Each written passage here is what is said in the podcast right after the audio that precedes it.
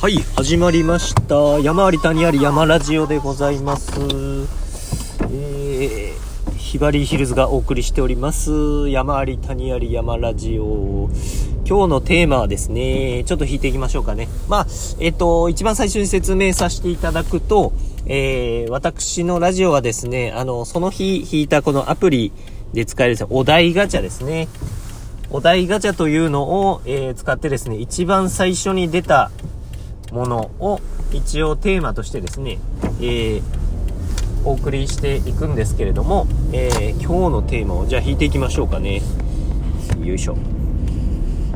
人生やり直し、やり直すとしたらいつからやり直したいということをテーマですね、やっていきたいと思うんですけれども、えーっと、そうですね、まあ、この頭脳のまま、この考え方のままやり直すとしたら、そうだな高校からか、大学1年生からかな。もうちょっとね、正直言うと、受験はしたくないですね。あーまあ、受験はしたくないってことは私、受験に関してそんなに苦労してないんですね。というのも、まあ、苦労してないっていうと、あれなんですけれども、あのー私が受験したのは、まあ、2回。まあ、就職活動、就職面接とか含めるともうちょっと多いんですけれども、まあ、学校というもののカテゴリーで合わすと、えー2回、えー高校受験と大学受験でございます。まあ、高校受験で言うと、あのーまあ、県で上から数えて、えー10番目ぐらいの高校ですね。そんなに大した、あ偏差値はないです。あのーもう普通の高校です。まあ、そうですね。順位で言うと、まあ上から10番目ぐらいの人たちは国立に行けるかなぐらいの。で、国立といっても、まあ、例えば北陸の大学だと、えー、金沢大学とか、富山大学とか、えー、信州大学とか、まあ北陸じゃないんですけれども、まあそ、そ、そんな感じです。で、まあ、えー、そうだな、まあ、早稲田とか、そういったところも、上位何名の方は行く人もいます。ぐらいのレベル。あとは、ま、就職する人はいないんですけれども、なので、まあ、県内で言うと、えー中堅進学校みたいな、えー高校に行ってまして、で、もともとですね、もうちょっといい高校に行きたい。まあ、うちの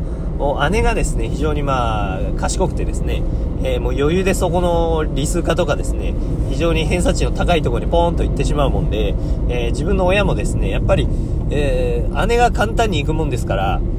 これもう弟も簡単に行くだろう。まあちょっと苦労、苦労すりゃいけるだろうという謎の自信でですね、そこに行けと言われたんですけれども、もう、私の場合ですね、もうほんと勉強が嫌いでした。えー、まあ塾とかも一応行かせていただいてたんですけれども、いや、もう、ほとんど勉強という勉強はしてなかったです。あの、本当に勉強をしてるというポーズのために勉強してたような感じです。あの、本当に学ぼうとか、えーテストの点良くしようとかって言って勉強してたかなっていうと、今考えるとね、えー全然してませんでした。あの、例えば、カッコつけで、えーまあ、朝まで勉強してみたり、えーなんかね、いわゆるこう、徹夜みたいなのが美学かなと思ってやってた時代も、えーありますし、まあそんな、えー効率の悪い勉強の仕方をずっとしていました。今考えるとですね、例えば過去問を解くであるとか、えーまあ公式をちゃんと並べて覚えてみるだとか、うーんなんかこうスポット、いわゆるこう、因数分解なら因数分解にこう、スポットを当ててそこだけ勉強してみるとか、あそういうなんか効率のいい方法をもうちょっと取ればよかったかなと。まあ高校受験なんかはある程度、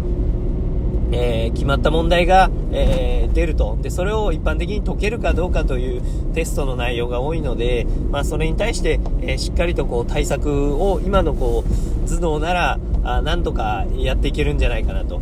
うん、で、記憶とかね、継続っていうのが苦手だったんであれなんですけど、まあ、それで、えまあ、2、2ランクぐらいですね、まあ、自分の、え目標とするところからですね、え目標を落としてですね、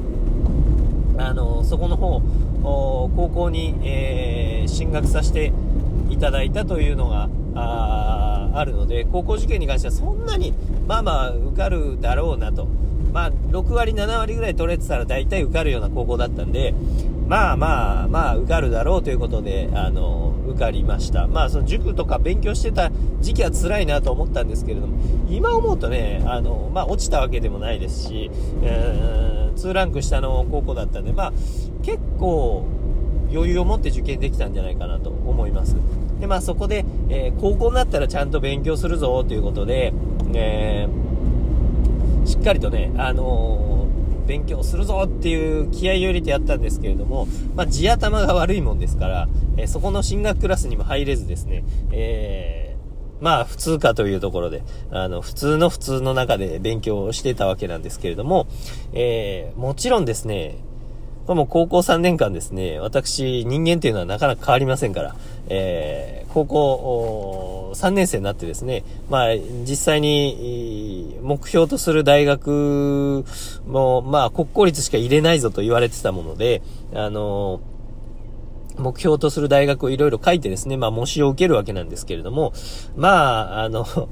まあ、D 判定どころか E 判定とか、あ、G、G ってあったのかな？なんか G 判定というのが一回出たな。なんかね、もう、もう、バカかお前みたいな ラランクが、えー、ついたことも一回ありますし、まあ絶対無理でしょうと。で、地元の私立も、お前はいけないぞっていうことは、担任の先生からは言われてました。一応ですね、まあ、枠が空いてたということで、えー、高校3年生になってですね、これも頭脳で言ったわけじゃないんですけれども、一応ね、あのー、進学クラスに3年の時に入ってます。で、まあ、これが良かったのかどうかっていうのはあれなんですけれども、えー、なんとかですね、その国公立のですね、えー、推薦を普通推薦ですね。いわゆるこう、指定校推薦ではなく、えー、普通推薦で、まあ試験も、えー、面接もあるという、う面接、あの、推薦試験なんですけれども、まあそこで、えー、まあ推薦を受けることになるんですけれども、まあ、推薦の要項にもいろいろあってですね、まあ内申点とか、いわゆる通知表の、えー、点数ですね。それがまあ3.2以上とか、えー、まあ 5, 5段階中3.2以上とか、そういういろんな、そういう規約はあったんですけど、まあ僕意外とですね、提出物とかですね、授業態度非常に良かったので、あの、点数悪かったんですけど、意外と内心悪くなかったんですね。だからまあ推薦してもらってですね、で、いわゆる E 判定の国公立の推薦だったんですけれども、実際ですね、その受験科目は国語と英語、あと面接だったんですね。で、国語は僕意外と点数良くてですね、大体8割とか7割5分は毎回取れてた科目だったんで、まあまあ大丈夫かなと。問題は英語で、僕も本当暗記が苦手で、もう英語というのがですね、本当に、今もそうなんですけど、どうもね、合わない。あの点数がね、全く伸びないんですよね。いくらやっても。だこれやばいと思いまして、まあ、いわゆる県外の大学だったんですけれども、その県外の大学へのモチベーションを高めるために、えー、鈍行電車に乗ってですね、その大学までですね、まあ、片道3時間以上の道のりをですね、えー、土日、毎週やりました。だからといって受かるわけではもちろんないんですけれども、あのー 毎週電車で通ってですね、実はその電車の中で、えー、これさえ受かれば、これさえ覚えれば、え、センター試験で満点取れるという、え、参考書が当時あってですね、えそれをですね、ひたすら覚えました。で、それを大体2ヶ月ぐらいなんで、計10回ぐらいかな？10回ぐらいを3時間が10回だから、まあ、30時間ぐらいで、えー、まあ、電車の中で必死に覚えまして、なんとかまあ、丸暗記とは言わないけど、9割ぐらい覚えることに成功しました。で、英論文とかですね、英語の論文、等々も、なんとかなんとかクリアしてですね、えー、僕はもう面接は得意で、得意中の得意だったので、えー、やる気もないくせにですね、あの、中国留学しますとか、えー、中国に興味がありますということで、面接官だった中国の教授がですね、非常に、あの、高く評価していただいてですね、まあ、後日談では、もうお前がナンバーワンだったと、面接では、ということを聞いとるんですけれども、まあ、それでですね、えー、なんとなんとですね、E 判定の国公立にですね、なんと推薦で合格してしまうというようなことになりまして、まあ、なんとかこう、口で稼いだ、えー、大学進学ということで、まあ、こういう進学の仕方もあるんだということで、まあ、ほとんどですね、えー大えー、高校3年間でいうとほとんど勉強してないかもしれないです。で、もうスポットで、まあ、半年間ぐらいは本気で勉強したかなと。で勉強した結果、えー、普通入試で、えー、そこの大学に入学することはちょっと難しかったかなとは、え、思うんですけれども、なんとか推薦で受かったと。いうところがあるので、えー、そんな奇跡をですね、もう一回私は繰り返す自信が全くないので、まあ人生やり直すとしたらですね、やっぱり大学受験合格した後ですね、えー、大学の1年生からやり直してですね、もうちょっと大学の勉強を真剣にやればよかったかなとえー、いうところと、えー、まあ、ゼミとか、まあ、遊びすぎたっていうのもあるので、ちょっと遊ばずにですね、粛々とバイトをしてですね、えー、しっかりと、え勉学に勤しめばよかったなというふうなことを今、あ思っております。ちょっとまあ、今回の話に関しては私のこう経験談とかエピソードになってしまったんで、